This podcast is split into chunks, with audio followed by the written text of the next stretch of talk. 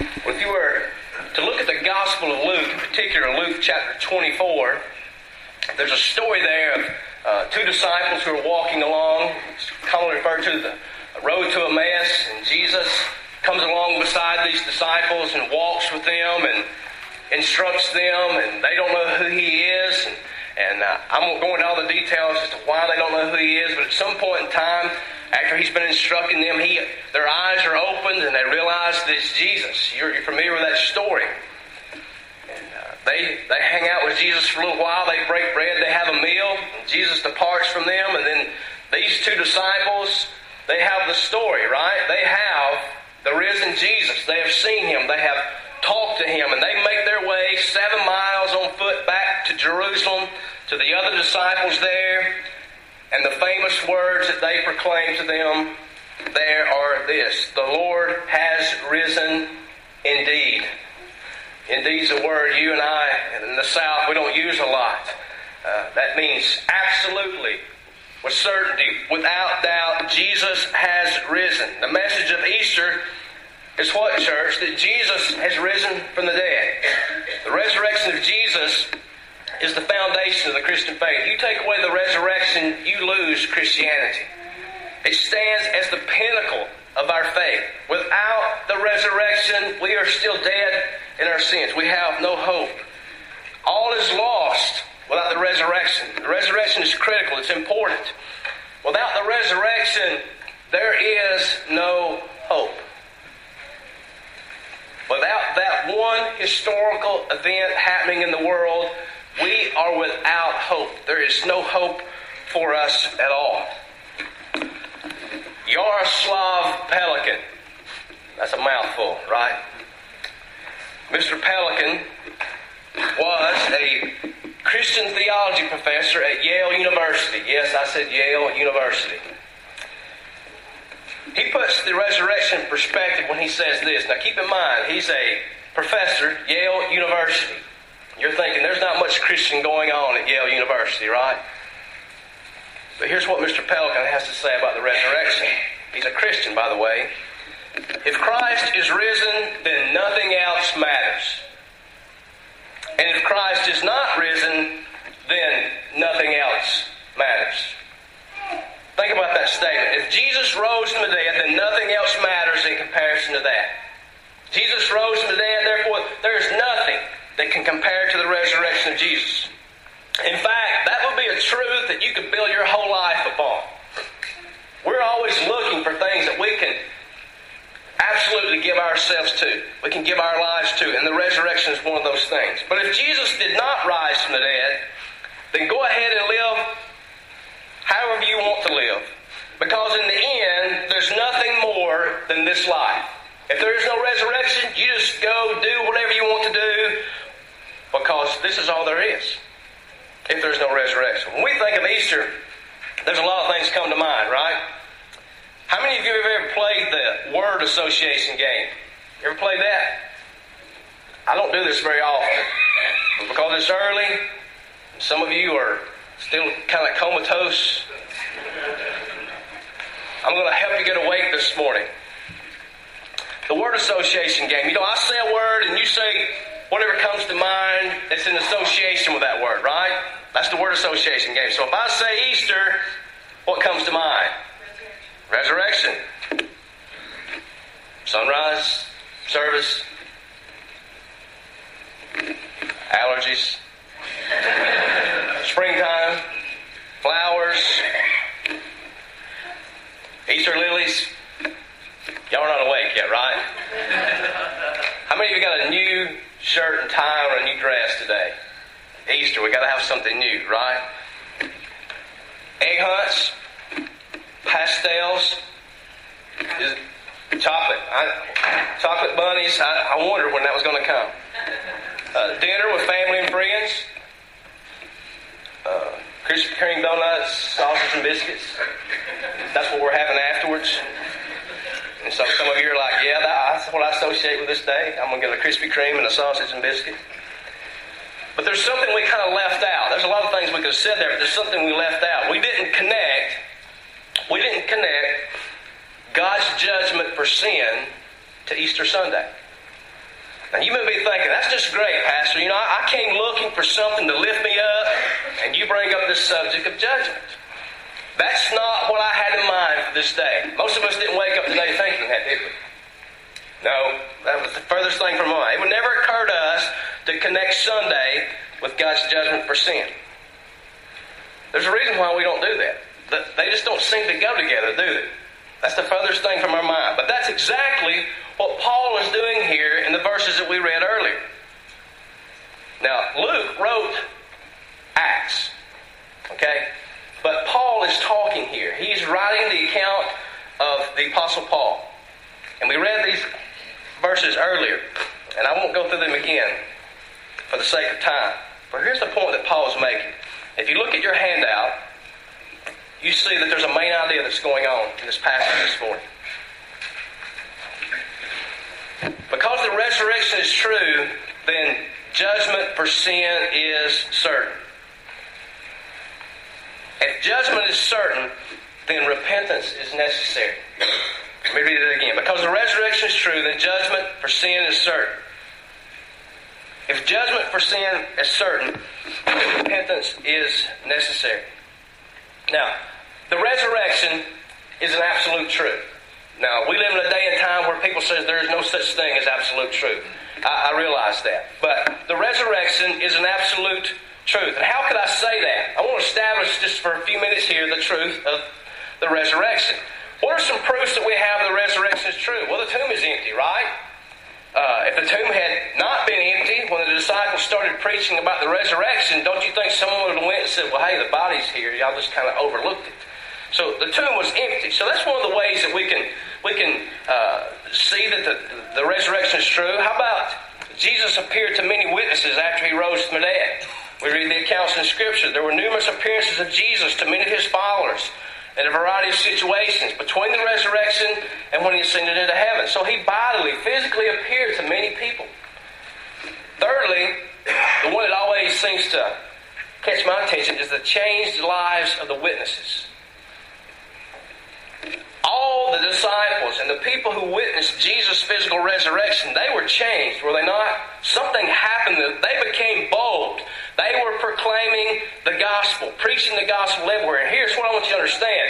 You don't go proclaiming something that's not true, knowing that you're going to lose your life over that. You will not proclaim something unless you know it's an absolute truth. If you know you're going to lose your life on that.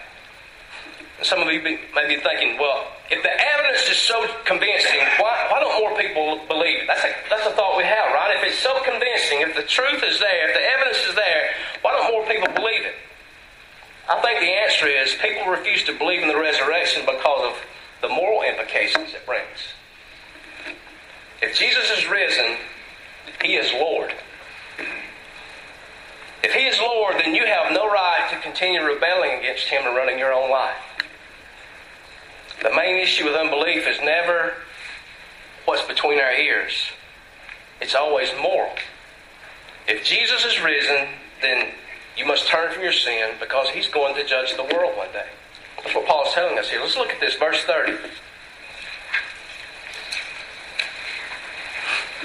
Notice on your handout there, it says the resurrection requires that everyone repent.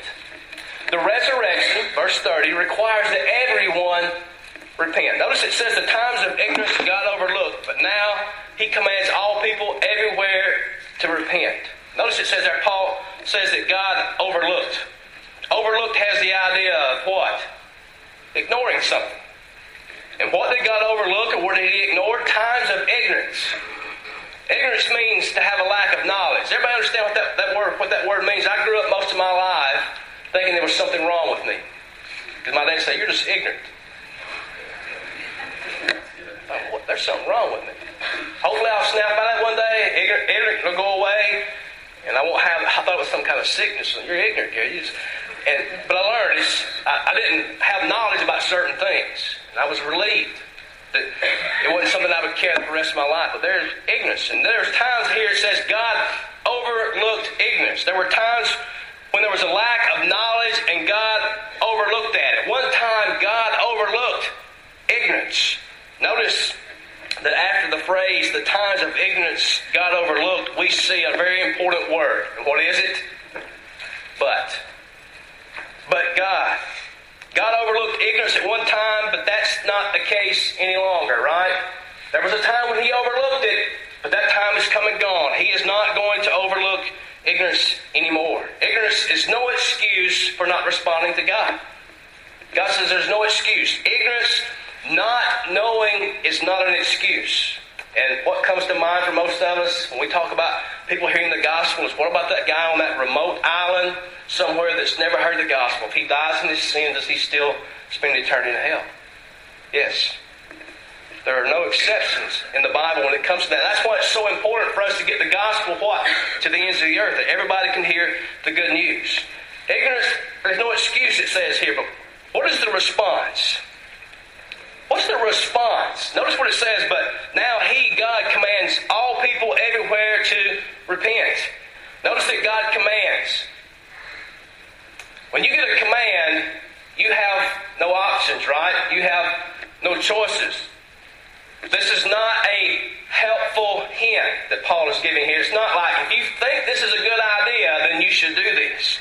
God commands, notice what it says all people everywhere to repent. No one gets a pass. All people everywhere. God commands, He demands that all people everywhere do what? Repent. How many people are to repent this morning, church? All people. All people where? Everywhere. Now, I know, and, and I'm fully aware, repentance sounds like an old fashioned, outdated term, right? When you use that word, everybody kind of gets offensive. They get offended by that. But if God is commanding all people everywhere to repent, then we need to be clear about what that means, right? God is commanding this. He's saying all people everywhere. Everywhere is all inclusive. It re- includes religious people, it includes good people.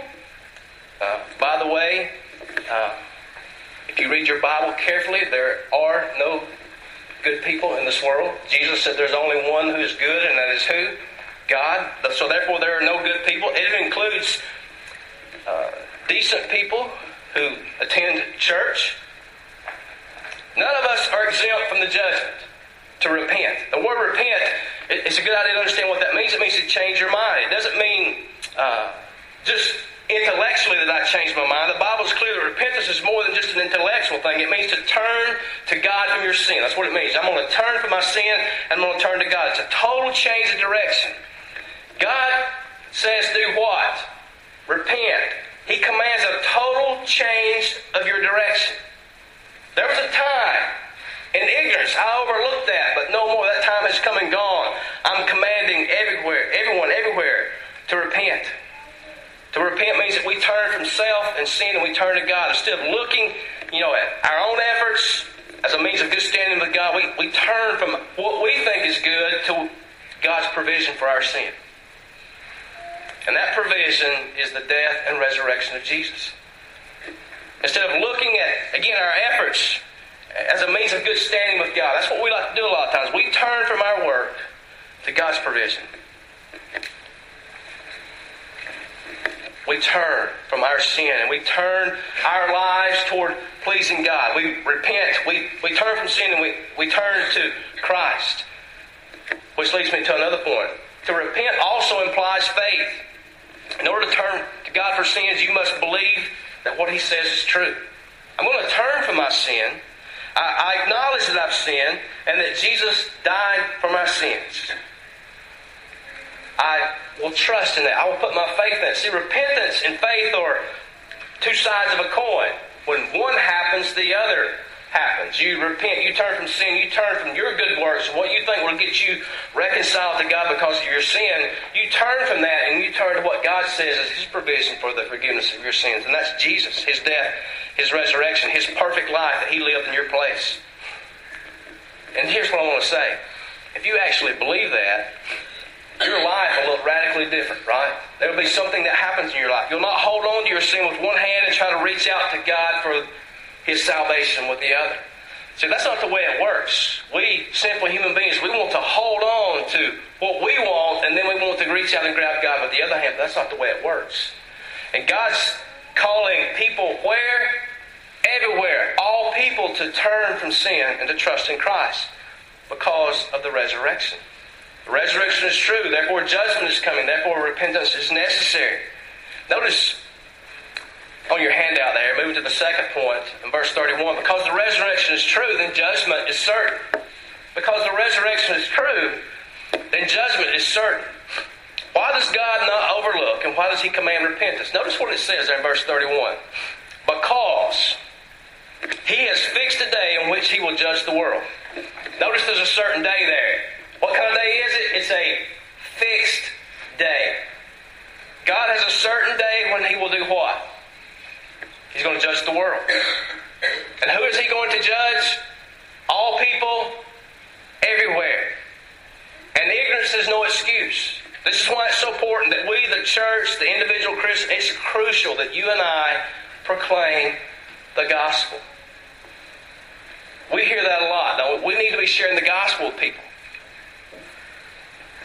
We talk on Wednesday nights and pray a lot about people, millions of people all over the world who are unreached for the gospel. We sit here today, and if I just went around the room and said, In your lifetime, how many times have you heard the name of Jesus? How many times have you heard the gospel? You would go, Well, golly, I don't know. I've heard it thousands of times.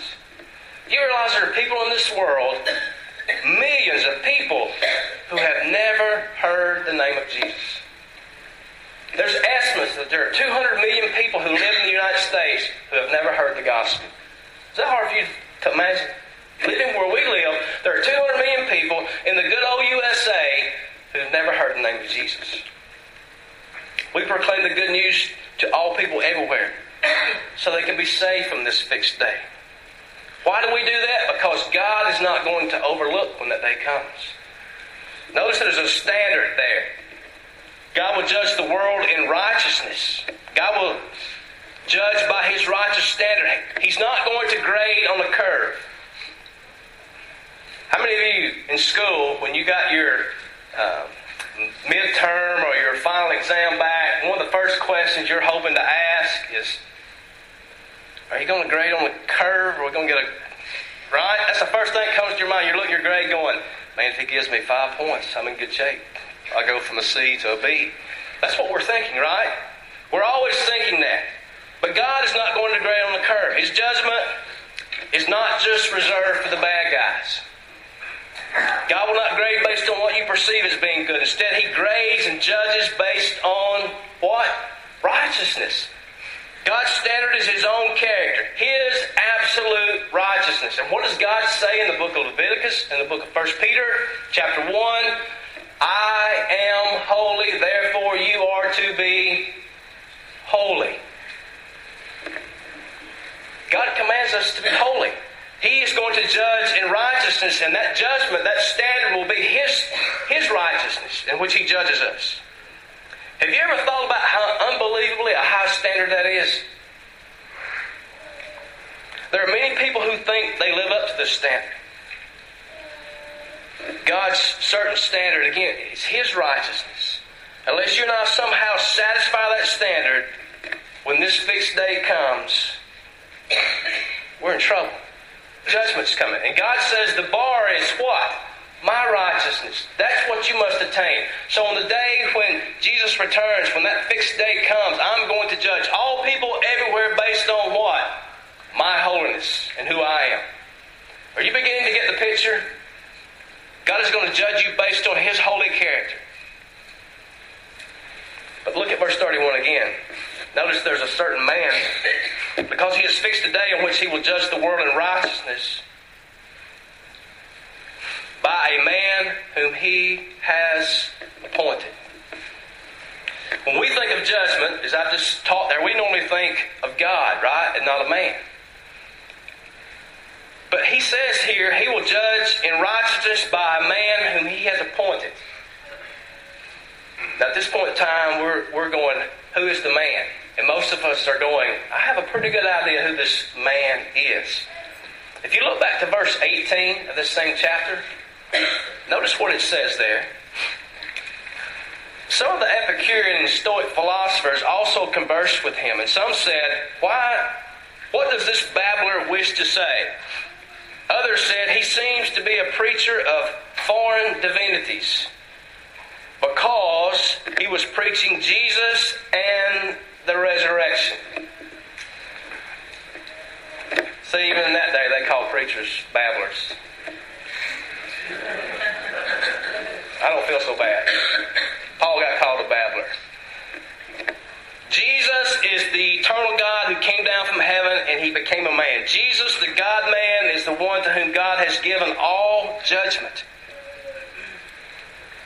In the Gospel of John, listen to what Jesus, Jesus himself has to say. The Father judges no one, but has given all judgment to the Son, that all may honor the Son, just as they honor the Father. Whoever does not honor the Son does not honor the Father who sent him. Truly, truly, I say to you, whoever hears my word and believes in him who sent me has eternal life. He does not come into judgment, but has passed from death to life. Truly, truly, I say to you, an hour is coming, and now is here, when the dead will hear the voice of the Son of God, and those who hear will live. For as the Father has life in himself, so he has granted the Son also to have life in himself. And he has given him authority to execute judgment, because he is the Son of Man. So judgment is given to who? Jesus, because he is the Son of Man. He's the representative of man, so Jesus will be the one who judges. And the judgment standard is what? His holy righteousness. You must meet that standard. And right now we should be thinking, there is no way I can meet that standard. And you'd be absolutely correct.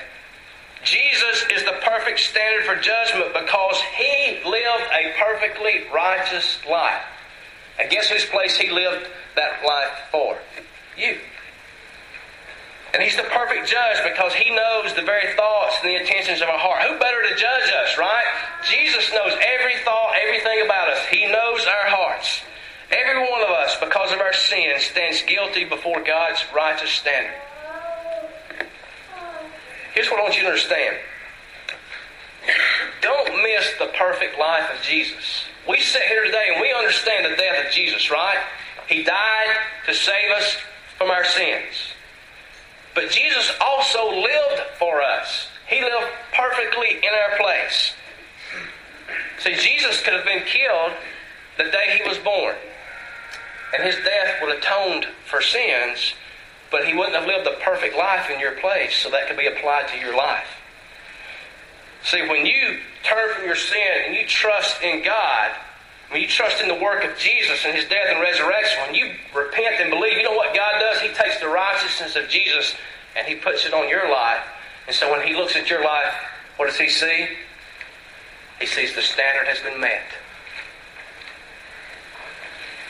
The only one who lived perfectly is worthy to be this judge. Look at your handout. Let's move here to number three.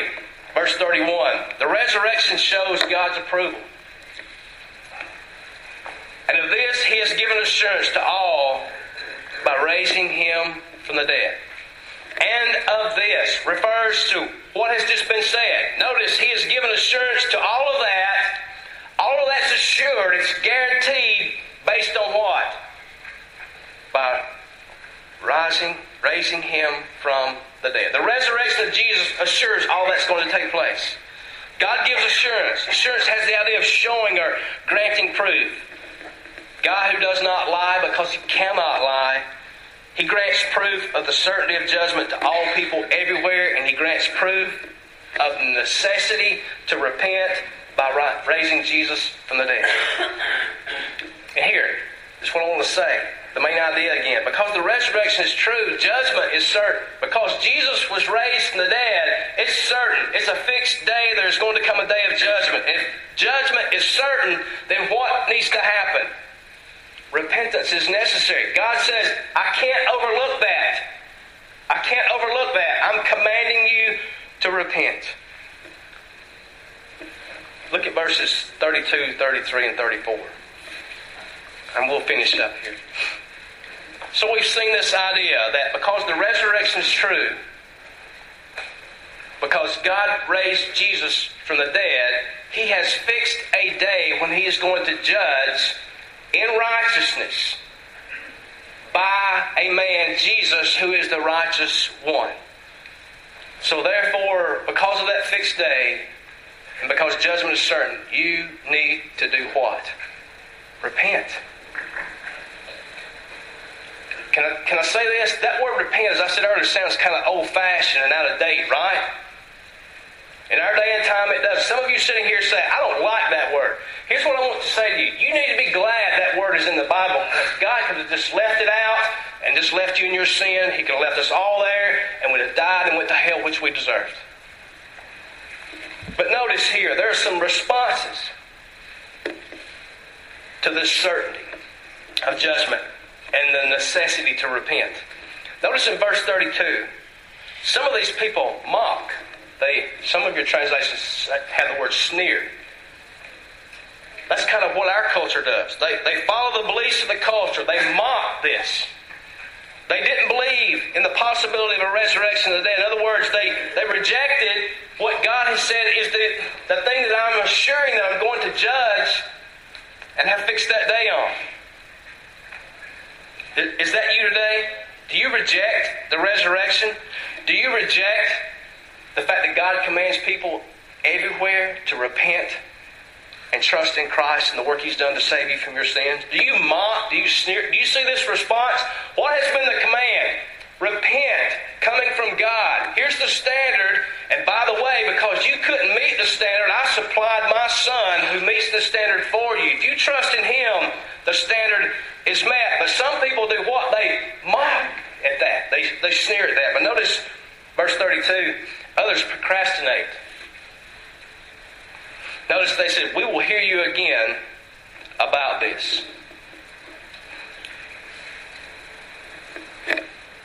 Not today, maybe some other time. You ever, you ever done that? I heard the gospel, anytime, how many times before God got a hold of my heart and I, I turned from my sin and trusted in Christ. But there were, there were times when I sat, days like today, and in conversations with people, and I had the same thought, not today, maybe some other time. But notice what happened. Paul went out from their midst. He left. They missed the opportunity to repent and believe. And here's what I'd urge you today don't procrastinate. Don't put off repenting and believing. Seeing how you may not get another chance. Paul left. The witness of the gospel was no longer there. Now, there could have been some other believers around who would have carried that work on, but I think the idea is that Paul went out from them because they said, maybe another time, Paul, not today. But notice verse 34. But some men joined him, and what did they do? They believed. That's what some of you here today need to do. You need to join those who already believe. There are a lot of people sitting here today who believe, who have turned from their sin and trusted in Christ. You join by repenting and believing, trusting in the good news that through the death and resurrection of Christ, God offers forgiveness of sin. And the resurrection is what? The guarantee and the assurance and the approval that Jesus is the righteous one who meets that standard in your place. And there's no other way you can go but only to trust in Jesus. There's no other name given on earth among men by which we must be saved. There's no other way. Former mayor of New York City, Michael Bloomberg, uh, revealed re- recently at the age of 72 that he was beginning to struggle or wrestle with mortality. I think when you kind of get in that age range, you begin to think about those things.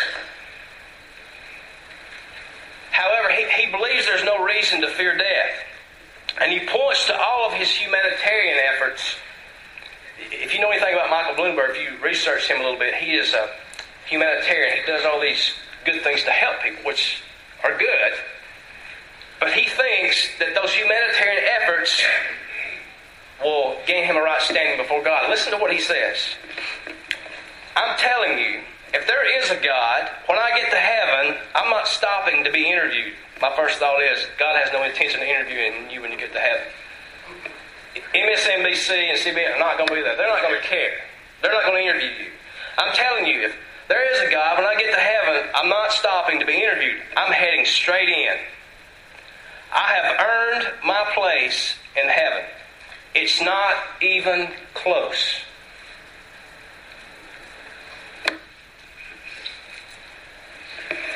Pretty arrogant statement, is it not?